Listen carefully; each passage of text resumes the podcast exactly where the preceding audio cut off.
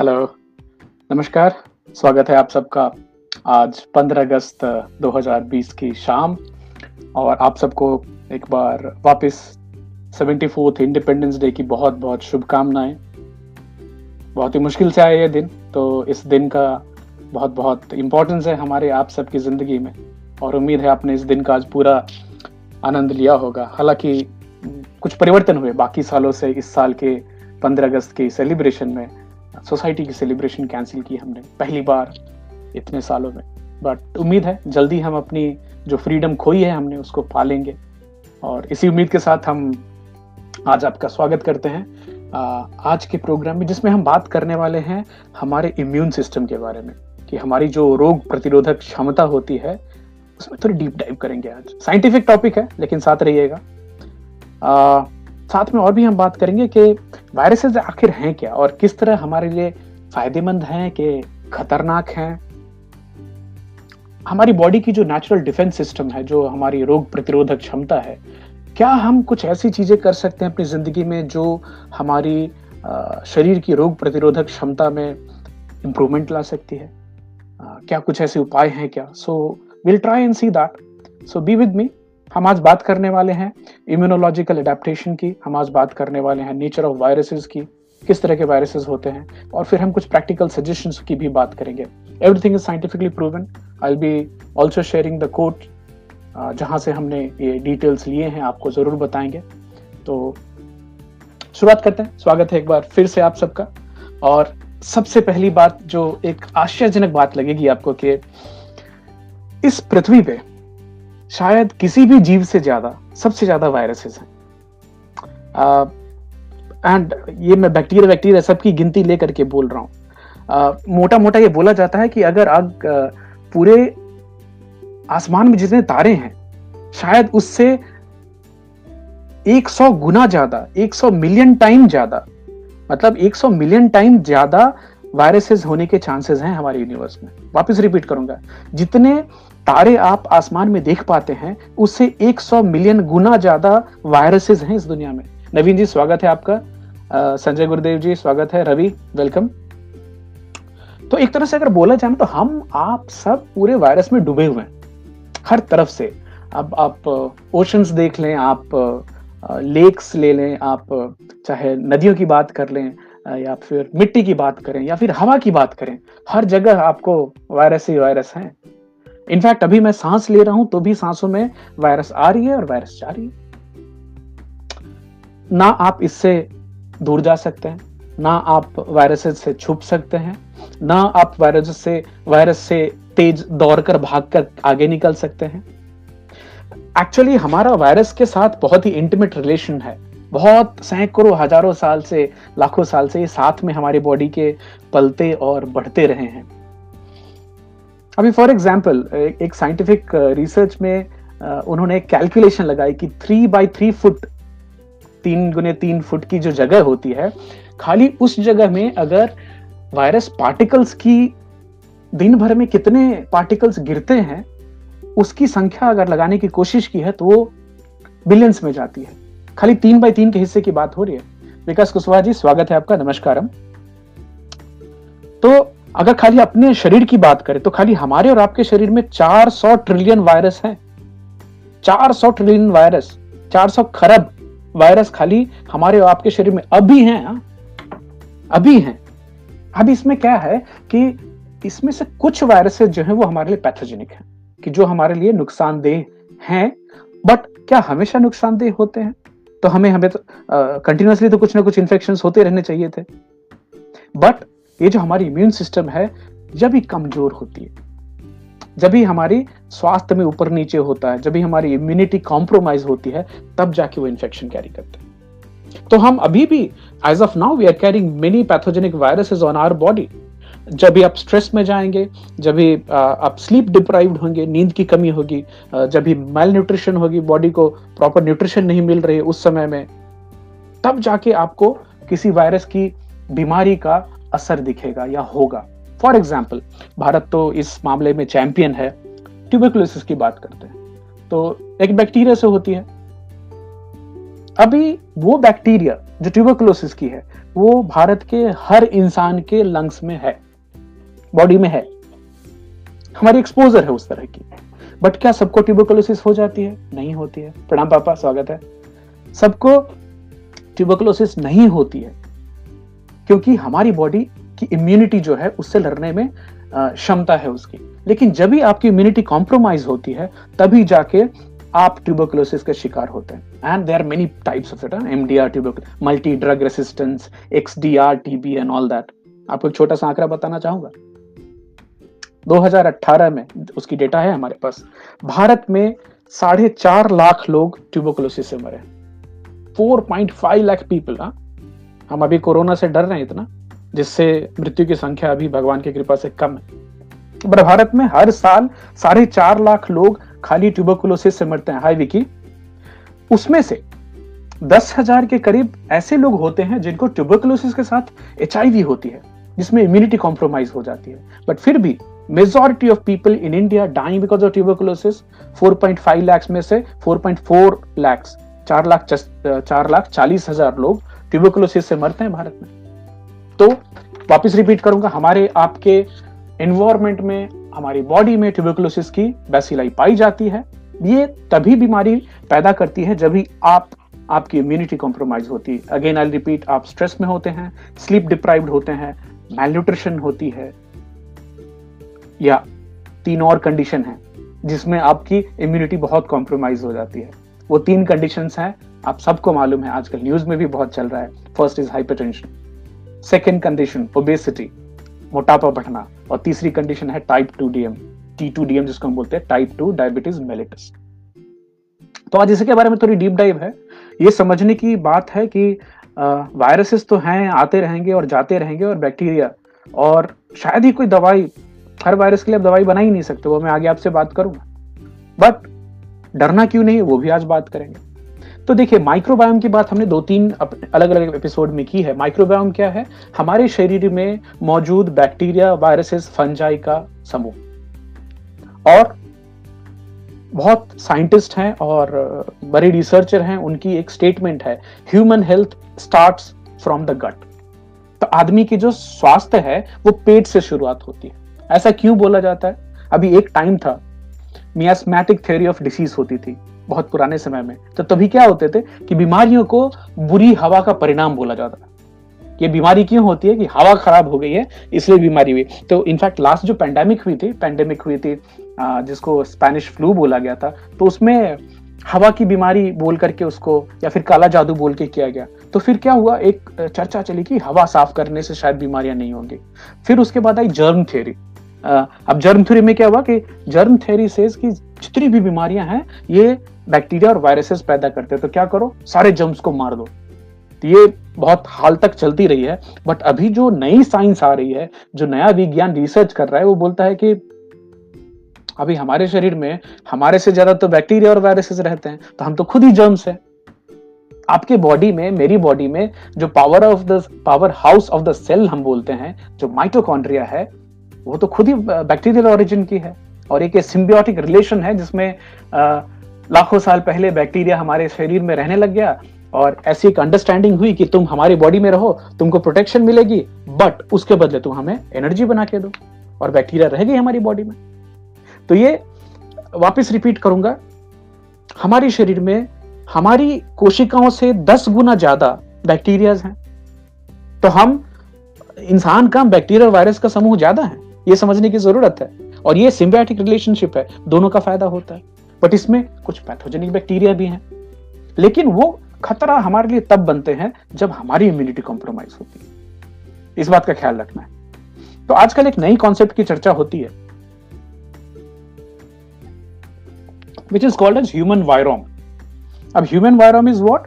हमारे शरीर में 400 खरब हमारे खुद के वायरसेस हैं, अंदाजन।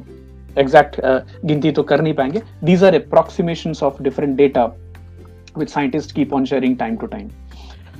अभी ये जो है, अभी तो आपको मालूम है कि हमारी जो जीनोम है, मानव जीनोम, और आपने सुना होगा कि जीन की स्टडी हो रही है। तो जब भी जीनोम प्रोजेक्ट्स की स्टार्ट हुई थी, और तो लोगों ने सोचा था, और साइंटिस्ट लोगों का भी, क्योंकि आप अभी धान का जो पौधा है उसमें 40,000 जीन है, एक इंसेक्ट में 40,000 जीन से ज्यादा हैं। तो साइंटिस्ट का और जेनेटिसिस्ट का सोचना था कि इंसान में तो लाखों जीन होंगे, तो हम बहुत कॉम्प्लेक्स प्राणी हैं। अब सरप्राइजिंगली पता चला कि हमारी पूरे बॉडी में जो हमारी जेनेटिक मैपिंग हुई तो खाली 20,000 जीन है। तो सरप्राइज हो गए कि आफ्टर ऑल ये 20,000 जीन से हम इतनी कॉम्प्लेक्स चीजें कैसे कर पाते हैं। बट तब जाके और डिटेल में पता चला कि हमारी बॉडी की जेनेटिक मटेरियल में बहुत बहुत योगदान बैक्टीरिया और वायरस का भी है। तो अभी जो लेटेस्ट जीनोम स्टडी उसमें बताते हैं कि हमारे शरीर में 8% of our genome is of viral origin. तो हमारे जो 20,000 जीन्स हैं उसमें से 8% जीन जो हैं जो वायरस ओरिजिन के हैं, इंडोजेनस रेट्रोवायरसेस की जीन है वो। अब बताइए कितनी आश्चर्य की बात है ये। तो जैसे हमने पहले बात की बैक्टीरिया की जो हमारे शरीर में रहते हैं, तो mitochondria also is power house and it stage in our body and symbiotic relationship का इतने लाखों सालों से चली आ रही है। अभी बैक्टीरिया के बारे में और वायरस के बारे में थोड़ी सी क्विकली बात करते हैं, आप सब जानकार लोग हैं फिर भी। अभी बैक्टीरिया की जो साइज अगर आप देखने जाएं तो 1/40 विड्थ ऑफ ह्यूमन हेयर। हमारा जो एक बाल है उसका 140वां हिस्सा उसकी साइज होती है। तो माइक्रोमीटर में आप बैक्टीरिया की साइज को नाप सकते हैं, माइक्रोमीटर्स में। वायरस बहुत बहुत छोटी, नैनो पार्टिकल्स, नैनोमीटर्स में उसको नापते हैं। मतलब नैनोमीटर मतलब बिलियंथ हिस्सा एक मीटर का करोड़वां हिस्सा। तो एक मोटा मोटा अगर आपको बताएं कि एक बैक्टीरिया जो है वो आपके बाल के 140वें हिस्से के बराबर है, बट एक बैक्टीरिया के अंदर में हजारों वायरस फिट हो सकते हैं। इतनी छोटी पार्टिकल है, बताइए। तो एक और फर्क है, बहुत इंटरेस्टिंग फर्क है। बैक्टीरिया जीवित हैं और वो प्लांट और ओरिजिन के माने जाते हैं। हालांकि वायरसेस जो हैं ये जीवित और निर्जीव दोनों के बीच में है। मतलब क्या बोल सकते आप, इनको लिविंग नॉन लिविंग के बीच की जो कड़ी है वो वायरसेस हैं। और जैसा आपने अभी एनिमेशंस में देखा हो कि वायरस जो हैं वो स्पेसिफिक ह्यूमन सेल पे आके चिपक जाते हैं। जैसे कोविड है तो कोविड के जो वायरस है अगर यहाँ पे मेरे बॉडी पे है, ये डेड स्किन है, यहाँ कुछ नहीं होगी, लेकिन वही आंख में नाक में ये लाइव स्किन है, मॉइस्ट है, वहां पे सेल की ग्रोथ ज्यादा होती रहती है। और किसी तरह से अगर वो मेरे लंग्स में चला जाए, नीचे चला जाए, देन इट स्टार्ट्स वहां पे जाके एक सेल के ऊपर में जाके अटैच हो जाता है, सेल को एक तरह से हाईजैक करता है और उस कोशिका के अंदर में अपनी जेनेटिक मटेरियल को डाल देता है।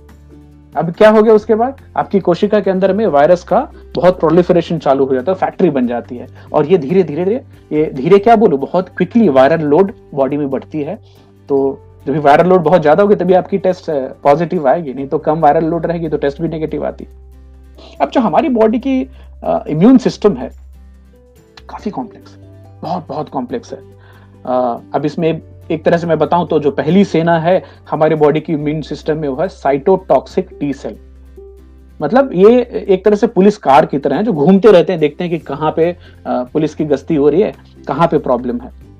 उसके बाद एक सेकंड है जिनको बोलते हैं natural killer cell, NK cells, natural killer cells. इनका काम है जो भी संदेहास्पद चीजें दिखी, सेल, बैक्टीरिया, वायरसेस, उनको मार दे। एक और चीज है तीसरी, इंटरफेरॉन्स बोलते हैं इनको। ये सिग्नलिंग प्रोटीन है जो कि अगर आपके शरीर के अंदर में बैक्टीरिया या वायरस ने अटैक किया है तो आपके सेल से इंटरफेरॉन्स रिलीज होना चालू होते हैं। एक तरह का सिग्नल होता है कि यहाँ पे आइए, यहाँ पे तकलीफ है, उसको ठीक कीजिए। और उसके बाद आती है एंटीबॉडीज। तो एंटीबॉडीज क्या है, ये एक तरह से जाके ना जो रिसेप्टर्स होते हैं जहां पे बैक्टीरिया वायरसेस आके चिपकेंगे उस जगह को जाके ब्लॉक कर देते हैं। और इससे क्या होता है कि बैक्टीरिया वायरस आके उस नए सेल के ऊपर में नहीं चिपक पाएंगे। बट ये एंटीबॉडीज आती कहां से हैं? एंटीबॉडीज आती हैं, एक बार इन्फेक्शन हो जाती है तो हमारी शरीर एंटीबॉडीज को मैन्युफैक्चर करती है। तो एक तरह से kind of tagging the virus और बता दिया, चिन्हित कर दिया कि यहाँ पे ये इन्फेक्टेड है, तो फिर आपके बॉडी में जो अलग अलग तरह के जो इम्यून सिस्टम के सेल्स होते हैं जैसे मैक्रोफेजेस हैं वो आकर के उसको खाते हैं, खा लेते हैं और खत्म कर देते हैं। ज्यादा साइंटिफिक हो रहा होगा तो मुझे बताइएगा, या फिर कुछ सवाल आ रहे होंगे तो भी बताइएगा। तो अभी तक हमने बात कर ली एंटीबॉडीज की, साइटोटॉक्सिक टी सेल्स की, इंटरफेरॉन्स की, नेचुरल किलर सेल की। अभी एक बहुत ही इंटरेस्टिंग है इसमें कंपोनेंट जिसको बोलते हैं बी सेल्स। अब बी सेल्स क्या है, ये ह्यूमरल इम्यूनिटी देता है, मतलब ये यादाश्त वाली इम्यूनिटी है। जैसे फॉर एग्जांपल आपको बचपन में फॉर एक चिकन पॉक्स की बात कर लें, हाय अंचल, हाय राकेश जी, हाय कनुष। तो चिकन पॉक्स की बात कीजिए, जिनको बचपन में एक बार चिकन पॉक्स हो गई आपको फिर जीवन भर नहीं हो, क्योंकि आपको जब इन्फेक्शन हुई थी ना तो आपकी बॉडी ने एंटीबॉडीज बनाए थे और बी सेल ने याद कर दिया उसको, क्योंकि ह्यूमरल इम्यूनिटी हो गई और उनको याद है कि ये इन्फेक्शन पहले हुआ था, इस तरह के इन्फेक्शन होने में ये एंटीबॉडी छोड़ देने हैं। तो एक बार इन्फेक्शन हो गई, उस तरह की चीज को तैयार लड़ने के लिए हमारे पास तैयारी हो जाती है चाइल्डहुड से। तो एक तरह का एडवांस सर्वेलेंस सिस्टम है जो कि स्कैन करता रहता है। परवेज भाई स्वागत है आपका। तो ये स्कैन करता रहता है कि जो पुराने टारगेट्स हैं जो पहले से थे और जिनसे हमारी इम्यूनिटी को खतरा था, उनको जो हमारे पे अटैक करते उनको खत्म कर दो। अर्चना जी स्वागत है आपका। इसको आप अभी देखिए, दो चीजों की मैं बात करूंगा, adaptive immunity and innate immune system. अब एडेप्टेशन की बात क्यों हो रही है? हमारे अभी तक की जो साइंस है उसमें रिसर्च करके इन्होंने बताया है कि खाली मैमल्स में जो स्तनपायी जीव हैं उनमें 3,20,000 अलग अलग तरह के वायरस पाए जाते हैं। वापस रिपीट करूंगा, खाली मैमल्स में 3,20,000 अलग अलग तरह के वायरसेस पाए जाते हैं। ये 2013 की अमेरिकन सोसाइटी ऑफ माइक्रोबायोलॉजी में ये रिसर्च आई है। हालांकि उन 3,20,000 वायरसेस में हमें खाली 1% के बारे में थोड़ी जानकारी है। तो बेसिकली माइक्रोबायोलॉजिस्ट भी नहीं जानते हैं कि इतने सारे वायरस करते क्या हैं, क्योंकि अभी हमारी रिसर्च उतनी वहां आगे तक नहीं बढ़ी है। बट एक बात, कोई शक की बात नहीं कि हमने इतने लाखों सालों में खुद को एडॉप्ट किया है, हमने सीखा है, हमने तो बैक्टीरिया वायरसेस को अपने शरीर में रखना चालू किया। मुकेश जी स्वागत है आपका। और कोविड की अगर आप बात कर लीजिए, अभी जो कोविड इतनी स्केयर हो गई है, इतना लोग डर रहे हैं, अभी तक वर्ल्ड वाइड कुछ 17 मिलियन लोग तो कोविड से ठीक हो चुके हैं। और 17 मिलियन लोगों के शरीर में एंटीबॉडीज बन गई हैं। तो क्या उनमें एडेप्टिव इम्यूनिटी का हाथ है? क्योंकि उनको तो सिम्टम भी बहुत ही माइल्ड आए। इतनी जो स्केयर है, इतना जो डर रहे हैं, कल ही हमारी परवेश भाई से बात हो रही थी तो बात करते करते मैंने बोला भारत में तो 47,000 लोग सांप काटने से हर साल मरते हैं। उस हिसाब से तो ये कोविड अभी भी कम खतरनाक है, लेकिन एक बहुत बड़ा हुआ बन गया, बहुत बड़ा डर का मामला बन गया है। अभी डॉक्टर एलन प्रेस्टन है जो कि एक बड़े वायरोलॉजिस्ट हैं, तो प्रेस्टन साहब का बोलना है कि हम जो एपिडियोमोलॉजिस्ट होते हैं, जो एपिडेमिक्स की पढ़ाई करते हैं, तो हम एक बात मोटा मोटा मान कर चलते हैं कि आप जितने नंबर ऑफ केसेस देख रहे हैं उससे 10 गुना ज्यादा इन्फेक्शन ऑलरेडी जनता में रहती है। तो मान लीजिए एक आदमी यहाँ डॉक्टर के पास पहुंच रहा है तो 10 आदमी ऐसे हैं जिनको वो इन्फेक्शन हो भी रही है, उनको पता भी नहीं चल रहा है और ठीक ठाक चल रहा है वो। तो वापस हम आएंगे नेचुरल किलर सेल के ऊपर में। तो नेचुरल किलर सेल जो हमारे शरीर में होते हैं, हमारी प्रतिरोधक क्षमता में होते हैं, वो ट्रेंड किलर हैं। उनका काम क्या है?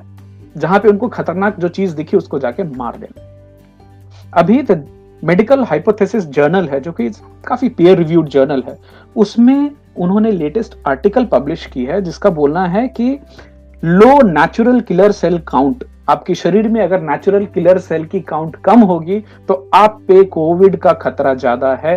और ये देखा गया है कि जिन लोगों में ज्यादा मोर्टालिटी देखी गई है, जिन पेशेंट्स में, this is US data, India में तो इतनी टेस्ट नहीं हुई है, उनमें हाई रेट ऑफ कोविड-19 देखे गए हैं जिनमें नेचुरल किलर सेल की क्षमता या संख्या कम होती है। अभी बताइए, ये नेचुरल किलर सेल को बढ़ाने के लिए कोई दवाई है या कुछ खाने की चीज है? तो बड़ी ही सिंपल सी एक्सरसाइज है, बहुत सिंपल एक्सरसाइज है। शॉर्ट वॉक, 15 मिनट 20 मिनट खाली पैदल चलना इमीडिएटली आपके इम्यून सिस्टम को बूस्ट करती है, सेल के पैरामीटर्स को इंप्रूव करती है, नेचुरल किलर सेल्स के नंबर इंप्रूव होते हैं, न्यूट्रोफिल्स इंप्रूव होते हैं, लिम्फोसाइट्स इंप्रूव होते हैं, मोनोसाइट्स इंप्रूव होते हैं। तो कभी कभी मुझे ये सोच भी आती है कि हम इतने, अभी 1 महीना ठीक है समझ में आया, 10 दिन 15 दिन 20 दिन, अभी हम 6 महीने से घर में बंद हैं, तो क्या हम एक सही चीज कर पा रहे हैं क्या एज अ सोसाइटी? बिकॉज हमारी तो अभी वॉक बंद हो गई, हमारी एक्सरसाइज कम हो गई, तो हमारे शरीर में नेचुरल किलर सेल की संख्या कम होती जाएगी। तो हमारी इम्यूनिटी और कॉम्प्रोमाइज होती जाएगी। विकास जी कुछ लिख रहे हैं, serological data in Delhi shows approximately 24% of population have antibodies positive। अभी आपको एंटीबॉडीज के ऊपर में भी बहुत ज्यादा तवज्जो देने की जरूरत नहीं है, क्योंकि मैं अगर आप माइन्यूट लेवल में और अच्छे लैब से टेस्ट कराएं, पुष्कर भाई स्वागत है आपका, तो खाली एंटीबॉडीज अगर आप देखने जाएंगे तो आपको एक स्वस्थ इंसान के अंदर में भी आपको ट्यूबरकुलोसिस के, HIV के, हेपेटाइटिस के एंटीबॉडीज मिल जाएंगे। तो इसका मतलब क्या कि हम सबको वो बीमारियां हो चुकी है? नहीं, ये तो बॉडी में ऑलरेडी, इसको बोलते हैं ना adaptive immunity system, adaptive immunity, कि हम, हमारी शरीर ने इतने सैकड़ों हजारों साल से सीख सीख करके बहुत सारी चीजें, केमिकल्स अपने बॉडी में रखी हैं उसको। मुकेश सिंह जी बोले क्या गिलोय और अन्य हर्बल नेचुरल किलर्स सेल को बढ़ाती हैं? स्पेसिफिक बात उस पर नहीं बता पाऊंगा,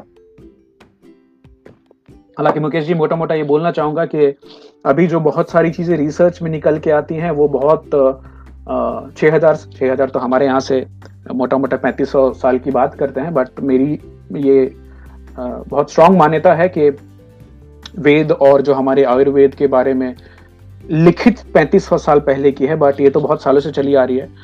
और दुनिया में कोई भी सिस्टम नहीं है मेडिसिन का, या कोई भी ऐसी सभ्यता नहीं है, कोई भी ऐसा धर्म नहीं है जहां इतनी पुरानी चीज चली आ रही हो। तो जब भी कोई चीज पीढ़ी दर पीढ़ी, हजारों पीढ़ियों से चली आ रही है, उसमें तो बहुत वजन होता है। तो आप थोड़ा और रिसर्च करें, गिलोय के ऊपर में मैं और भी चेक करूंगा और बताऊंगा। बट मोटा मोटा अगर आपको बताऊं कि इम्यूनिटी बूस्टिंग चीज जो है, जो कि आपकी रोग प्रतिरोधक क्षमता को बढ़ाती है, उसके बारे में और थोड़ी और जानकारी देंगे। बट अभी हम एक नंबर 1 चीज पे आपको बताना चाहते हैं, वो नंबर 1 चीज है वॉकिंग या माइल्ड एक्सरसाइज, बहुत ज्यादा एक्सर्शन वाली नहीं। अभी देखिए जब हम सब घर के अंदर बंद हो गए हैं इस हालत में, तो मेंटल हेल्थ के इश्यूज बढ़े हैं, डिप्रेशन के इश्यूज बढ़े हैं। अब तो जाकर जहां लॉकडाउन ओपन हो रही है वहां पे ये भी पता चल रहा है कि हार्ट फेलियर के केसेस, अभी उनकी ट्रीटमेंट चल रही थी, बट इतने 6 महीने से डॉक्टर को दिखाया नहीं, उनकी कलर डॉपलेट्स नहीं हुए, तो जब वो चेक की जा रही है तो पता चल रहा है कि डिटेरिएशन ज्यादा हो गई। डिजेनरेटिव आई डिजीज, जिनकी आंख की रोशनी जा रही थी धीरे धीरे, अब उनको इतने 6 महीने में कोई केयर नहीं मिली, उसकी भी चिंतित करने वाली हालत है।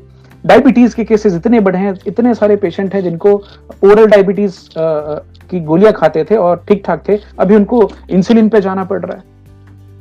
अब नतीजतन इंसुलिन की जो सेल है वो बहुत पीक हो रही है। तो हमें एज अ सोसाइटी ये देखना है कि ये बैलेंस, कि डर डर के घर में रह के अपने आप को और बीमार ना कर ले।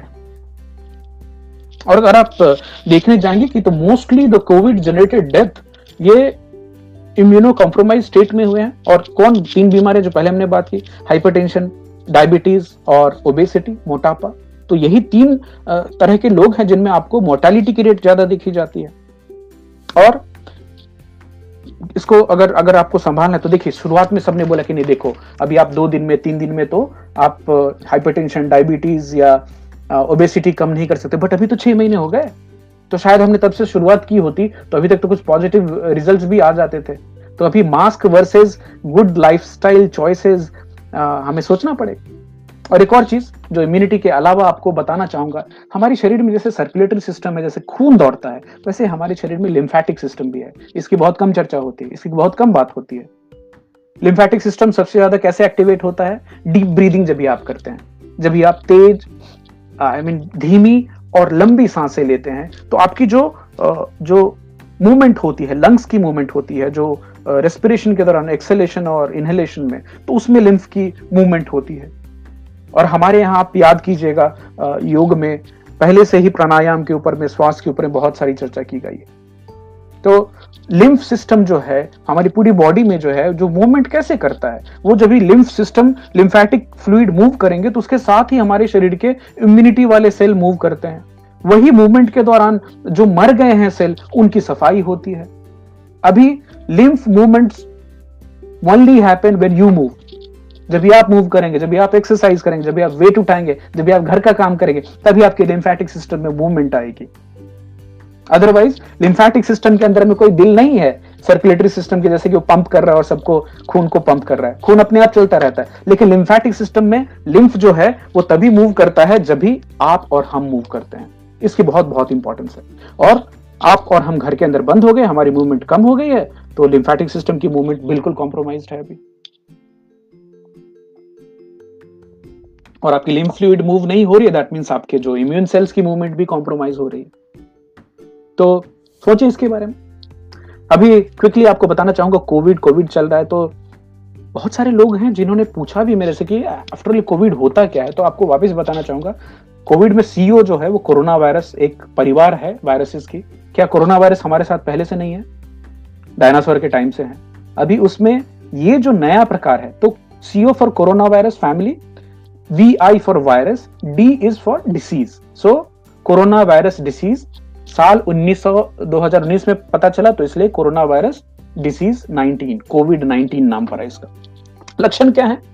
Hyper inflammation of condition seen in the lungs, मतलब आपकी जो लंग्स है उसमें बहुत ज्यादा सूजन हो जाना, सीवियर इन्फ्लेमेशन मतलब सूजन। अच्छा, हमारी इन्फ्लेमेशन वायरस क्रिएट नहीं करते, इन्फ्लेमेशन क्रिएट करती है हमारी बॉडी। इन्फ्लेमेशन कब होती है? जब भी आपको कुछ इंजरी हो गई, अभी कुछ कट गया तो वहां पे सूजन आती है। वो बॉडी का मैकेनिज्म है, डिफेंस मैकेनिज्म है हमें और आपको बचाने के लिए। हालांकि 3 कंडीशन में, हाइपरटेंशन में, डायबिटीज में और ओबेसिटी में, जो इंसान है उनकी बॉडी ऑलरेडी एक हाइपर इन्फ्लेम्ड स्टेट में होती है। आपकी बॉडी में ऑलरेडी इतनी सूजन है, तभी जाके आपको ये 3 बीमारियां हुई हैं। अभी उस इंसान को जिसको ऑलरेडी डायबिटीज, हाइपरटेंशन या ओबेसिटी है, ऑलरेडी शरीर के अंदर सूजन है, तब ऊपर से जाके जब ये वायरस अटैक करती है तो वो सूजन और बहुत ज्यादा बढ़ जाती है। इसमें एक चीज ख्याल रखने की बात है, बड़ी इंटरेस्टिंग बात भी है, टिप की जो बात हो रही है कि क्या हमारे शरीर के लिए अच्छा हो सकता है। इंटरलेकिन 6 नाम की एक हमारी बॉडी का रिस्पॉन्स सिस्टम है जो कि शरीर में सूजन को मेंटेन करता है या चेक करता है। इसके ऊपर आजकल बहुत रिसर्च चल रहा है कि इंटरलेकिन 6 की नंबर को अगर हम कंट्रोल कर लें तो हम शरीर के अंदर में सूजन को कम कर पाएंगे, जिससे बाकी बीमारियां हो रही, जैसे अभी हार्ट डिसीज, डायबिटीज और ओबेसिटी, सबको सूजन से रिलेटेड बताया गया है।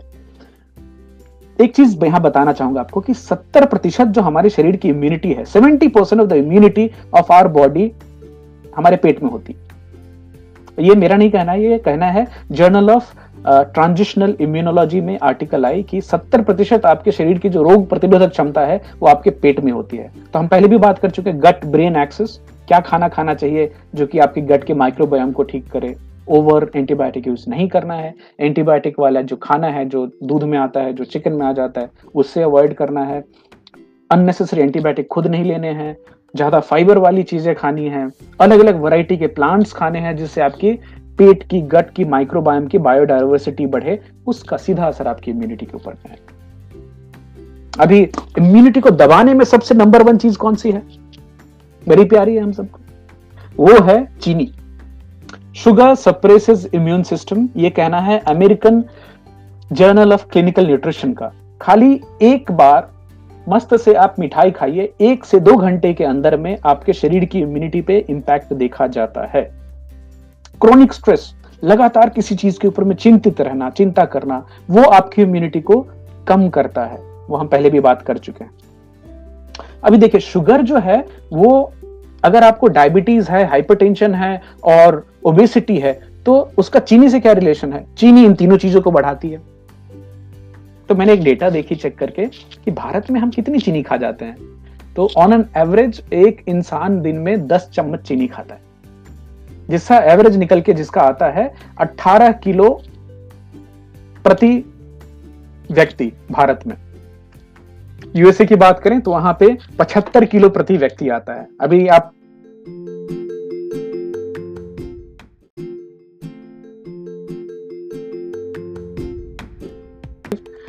So we are talking about interleukin 6 and how this is the new target, जिसके ऊपर में अभी साइंस काफी रिसर्च कर रहा है। और हमने बात की चीनी की, और किस तरह से चीनी खतरनाक है, इम्यून सिस्टम को कैसे कॉम्प्रोमाइज करती है। और एक स्टडी है दोस्तों, एक मेटा एनालिसिस, और मेटा एनालिसिस किसको बोलते हैं कि बहुत सारी अलग अलग स्टडीज को लेकर के। जब भी yes Vicky, I got that feedback, so Vicky just can you confirm back that where did you lost the audio. I was talking about कि चीनी से बहुत ज्यादा तकलीफ है चीनी हमारी इम्यूनिटी को कॉम्प्रोमाइज करती है। खाली आप एक ज़्यादा मीठी चीज़ कुछ खा लें तो उसके 1 से 2 घंटे के अंदर ही आपकी इम्यूनिटी बहुत डाउन होती है, कॉम्प्रोमाइज होती है। और हमने बात की भारत में कि प्रतिदिन एक एवरेज इंसान 10 चम्मच चीनी खाते हैं, जिसमें से एवरेज निकल के आती है 18 किलो चीनी प्रति व्यक्ति प्रति वर्ष, और 10 स्पून या average. However, USA, that data goes 75 kg per person, so that's dangerous. And तो एक मेटा एनालिसिस की गई है 83 डिफरेंट स्टडीज की, 83 अलग अलग स्टडीज को मिला के एक स्टडी की, और उन्हें बताया स्टडी की रिजल्ट है। और ये कहाँ पब्लिश हुई है? American journal of clinical research में, जिन्हें बताया है कि जो लोग ज्यादा फल और ज्यादा सब्जियां खाते हैं उनमें प्रो इन्फ्लेमेटरी बायोमार्कर्स कम देखे गए हैं। उनकी इम्यून सेल प्रोफाइल, जैसे जो इम्यूनिटी की जो सेल्स होती हैं, जैसे आज हम बात कर रहे थे नेचुरल किलर सेल एंड बाकी, थैंक यू, सो बाकी चीजों की हम बात कर रहे थे, वो जगह जो लोग ज्यादा फल और सब्जियां इस्तेमाल करते हैं उनमें इम्यूनिटी ज्यादा अच्छी देखी जाती है। अब बताइए, अभी इसमें हमें देखने की जरूरत है कि अभी भी हम खाली मास्क करते रहें? क्या लोगों को ये बताएं कि अभी आप ज्यादा फल खाइए, ज्यादा सब्जियां खाइए, बॉडी की मूवमेंट चालू कीजिए, जिससे आपकी लिम्फ सिस्टम जो है उसकी मूवमेंट चालू हो, आपकी इम्यूनिटी पे गलत असर ना आए। हर्षल जी लिख रहे हैं चीनी से वेट भी बढ़ता है। तो हर्षल, चीनी ना केवल वेट के बल हिसाब से, बल्कि ओवरऑल एक स्वस्थ आदमी भी चीनी खाएं तो इमीडिएटली 1 से 2 घंटे के अंदर में इम्यूनिटी के ऊपर में गलत असर देखे जाते हैं। तो 10 चम्मच तो मुझे कम ही लग रहा है, ये खाली चीनी में ही, चाय में ही लोग 10 चम्मच पी जाते होंगे दिन भर में। मैं खुद की बता दूं तो अपना भी 4 चम्मच तो हो ही जाता है, 2 चम्मच सुबह और 2 चम्मच शाम को। मिठाइयाँ कम खाने की कोशिश करते हैं, फिर भी आपको बहुत सारी खाने की चीजें जिनमें छुपी छुपी तौर पे चीनी मिल जाएगी। तो अगर आप पैकेट पढ़ना, उम्मीद है आप लोगों ने मेरे बातों को सुन सुन के अब एटलीस्ट पैकेट पे ध्यान देना चालू किया होगा। तो रिकमेंडेशन अगेन, फल खाना है ज्यादा, सब्जियां खाना है। फल में वैरायटी ज्यादा होनी चाहिए, सब्जियों में वैरायटी ज्यादा होनी चाहिए। माइक्रोफाइबर जितने ज्यादा अलग अलग प्रकार के आपके पेट में जाएंगे, आपकी माइक्रोबायोम उतनी स्ट्रांग होगी। और वापिस रिपीट करूंगा दोस्तों, 70% ऑफ योर इम्यूनिटी, हमारी आपकी रोग प्रतिरोधक क्षमता 70% हमारे पेट के ऊपर डिपेंड करती है। अभी आप याद कीजिएगा 2 तारीख को, 2 अगस्त को जो हम बात कर रहे थे, उसमें हमने 3-4 चीजों की बात की थी कि न्यूट्रिशन कितना इंपॉर्टेंट है इम्यूनिटी को बूस्ट करने के लिए, नींद कितनी इंपॉर्टेंट है, स्ट्रेस का लेवल कम करना बहुत बहुत इम्पॉर्टेंट है, एक्सरसाइज इम्पॉर्टेंट है, और सोशल कनेक्शन, आप कितने अंतरंगता के साथ लोगों से मिलते हैं, आपके कितने स्ट्रांग कनेक्शन है, इन सब चीजों से भी आपकी इम्यूनिटी के ऊपर असर आता है। मोटा मोटा जाते जाते एक और चीज बताना चाहूंगा, इंटरल्यूकिन 6, जिसके बारे में बहुत सारी बातचीत हो रही है, जिसको आजकल एक शरीर में सूजन को कंट्रोल करने के लिए एक मार्कर मान करके उसके ऊपर रिसर्च चालू है। हमारी साधारण हल्दी, कर्क्यूमिन जिसमें होता है, टर्मरिक, वो इंटरल्यूकिन लेवल 6 के लेवल को कम करती है आपके शरीर में। तो अभी इस सिचुएशन में हमें क्या क्या चीजें करनी है अगर आपको अपनी इम्यूनिटी को अच्छा रखना है, अपने रोग प्रतिरोधक क्षमता को अच्छा रखना है, 3 बीमारियों से बचना है। अगर आपको पहले से है तो भी घबराने की जरूरत नहीं है, उसको कंट्रोल करना, हाइपरटेंशन को, डायबिटीज को, और ओबेसिटी को, मोटापे को। और हमने ये 6 महीने का समय जो घर में बैठे बैठे निकाल दिया, उसको स्लोली हमें एक्सरसाइज की तरफ जाना है। स्ट्रेस लेवल कम करने के लिए मेडिटेशन की काफी इंपॉर्टेंस है, योग करना है, प्राणायाम करनी है। और एक आखिरी सलाह जो आज देना चाहूंगा, चीनी से बचना है अगर इम्यूनिटी को अपना अच्छा रखना है तो। बैक्टीरिया, वायरसेस से डरने की जरूरत है नहीं, 400 खरब तो आप अपने शरीर में लेके चलते हैं हमेशा। अभी सांस ले रहा हूं तो भी वायरसेस अंदर जा रहे हैं, सांस से बाहर आ रहे हैं। तो हमारे शरीर पे पैथोजेनिक बैक्टीरिया हो सकते हैं, पैथोजेनिक वायरस हो सकते हैं, लेकिन उनका असर तभी होता है जब भी हमारी इम्यूनिटी कॉम्प्रोमाइज होती है। 17 लाख लोग ऑल ओवर द वर्ल्ड ठीक हो गए, उनको सिम्टम भी नहीं आए, क्यों? और वहीं 80 से 90% लोग जिनमें मौत हो रही है उनमें 3 बीमारियां देखी गई है। और भगवान ना करे अगर तीनों की तीनों बीमारियां एक साथ हो गई हैं तो उसमें ज्यादा मोर्टेलिटी रेट और बढ़ जाती है। तो आप सबसे वापस रिक्वेस्ट है, ज्यादा डरना नहीं है, मास्क नहीं करना है, बल्कि ये देखना है कि क्या हम अपने न्यूट्रिशन का ख्याल रख रहे हैं, हम अपनी एक्सरसाइज का ख्याल रख रहे हैं, अपनी नींद का ख्याल रख रहे हैं, और आपके स्ट्रेस लेवल को आप क्या कंट्रोल कर पा रहे हैं क्या। तो ये जो कनेक्टेड सीरीज है, ये जो बातचीत है, वार्तालाप है, इसमें हम बहुत अलग अलग टॉपिक्स पे बात कर चुके हैं आपसे। एक तेल से भी बचने की ज़रूरत थी, वो भी पहले बात की थी, जो काफ़ी लोगों को पसंद आई। तो आज की ये टॉपिक यहीं विराम देते हैं। अगर कुछ आप लोग के सवाल हों, कुछ कमेंट्स हों तो ज़रूर शेयर कीजिए। Vicky, Mukesh Singh ji, Harshal, thank you for joining and thanks for your comments, और thank you for confirming that. So I'm sorry for the glitch which happened. So chini, sharkara, shakkar, एक तो हम देख के खा रहे हैं, वो तो देख के खा ही रहे हैं, बट जो छुपे छुपे हमारे अलग अलग खानों में मिल के आती है, उसके ऊपर भी कंट्रोल करने की ज़रूरत है। तो उम्मीद है आपको आज की टॉपिक में कुछ ऐसी चीज़ें मिली होंगी जिसने आपको सोचने के लिए मजबूर किया। बैक्टीरिया वायरस से डरे नहीं। हमारे शरीर में हर सेल के अंदर में जो माइटोकॉन्ड्रिया है वो बैक्टीरियल ओरिजिन का है, लाखों साल से हमारे शरीर के अंदर है, हमें ऊर्जा देता है। अलग अलग तरह के बैक्टीरिया हैं जो हमारे शरीर में न्यूट्रिशन, विटामिन्स बनाते हैं, हमारी बहुत सारी, हमारे मूड को कंट्रोल करते हैं। गट ब्रेन एक्सिस के ऊपर में भी काम चालू है। आपका पेट खराब होगा तो आपका स्ट्रेस लेवल भी बढ़ेगा। तो बहुत सारी चीज़ें हैं, ख्याल रखें उसका, और खुद भी डीप डाइव करें, रिसर्च करें। एंड आपके कुछ सवाल होते हैं कमेंट में डालिएगा, मैं पूरी कोशिश करूंगा उसको आंसर करने की। तो thank you so much for joining today and see you all tomorrow with a interesting topic. Bye bye, take care, शुक्रिया, बाय।